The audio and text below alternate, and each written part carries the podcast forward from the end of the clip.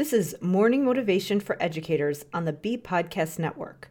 Learn about all the shows at bpodcastnetwork.com. You'll hear from a variety of formal and informal educators who help put this podcast together. If you'd like to contribute your voice to the show, please go to morningmotivationedu.com to apply. I am Karen Dudek Brannan. I was a school SLP for 14 years where I specialized in language literacy and executive functioning and also held various teaching, leadership, and research roles. Now, I am the host of the De facto Leaders podcast on the B Podcast Network, where I help school therapists, teachers, and administrators be leaders on their school teams no matter their job title.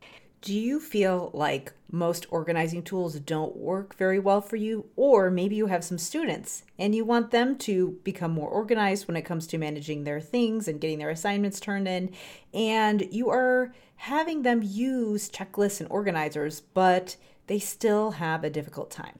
If that sounds familiar, you're going to find this episode very helpful. In order to be able to organize and plan, we need to have strong executive functioning skills. Executive functioning skills are the mental processes that happen in our prefrontal cortex that allow us to engage in goal directed behavior and self regulate. They're very important for planning, engaging in social interactions, as well as helping us to manage our emotions. When we ourselves have a difficult time being organized, or when our students are having these difficulties, one of the things that people try would be things like lists and planners. What people don't realize is that checklists and organizing tools are things that people use when they are already engaging their executive functioning. They are not things that teach executive functioning.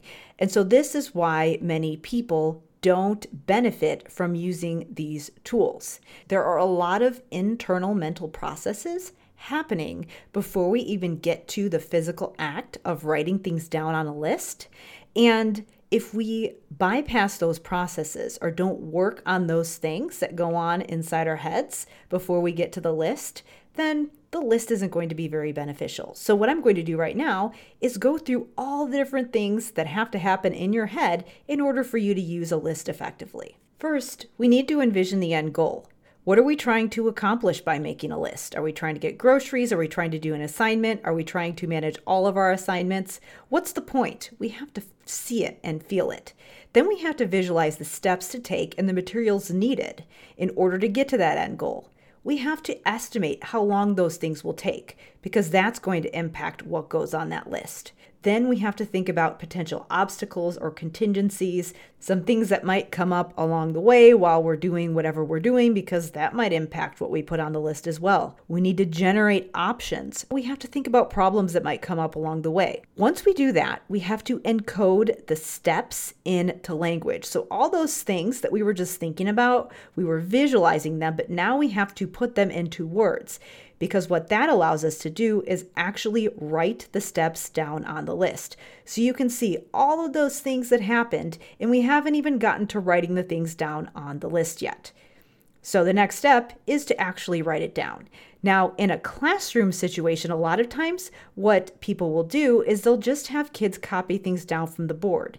And the reason that kids aren't able to effectively use that strategy on their own is because we're doing all of those other internal mental processes for kids that I just mentioned. So, if all they have to do is write it down, they're not really learning the skills that they need in order to engage in that strategy.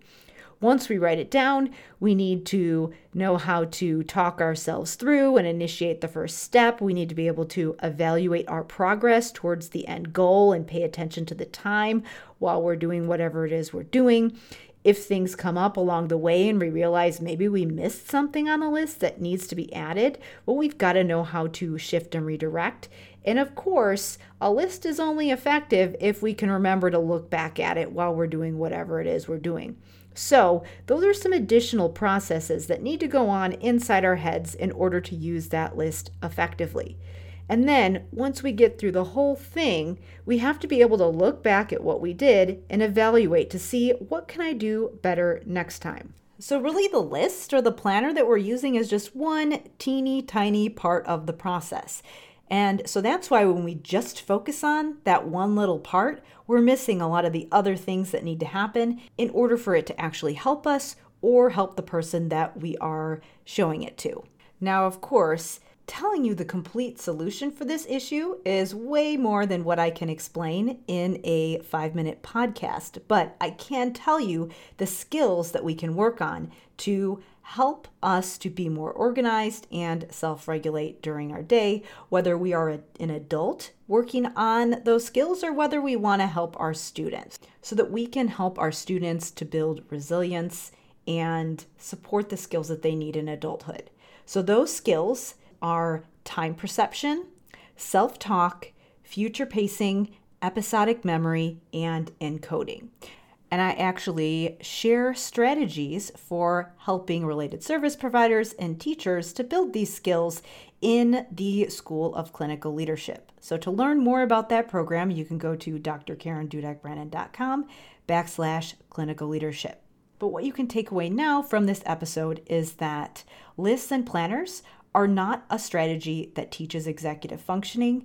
They are something that we use when we are already using those skills. So we just need to be aware of what's going on internally in order to enable us to do those external things effectively. Thanks for listening. And whatever role you have in education, we have a podcast for you at bpodcastnetwork.com. Who among your friends and colleagues needs to hear this message today? Please share it with them right now.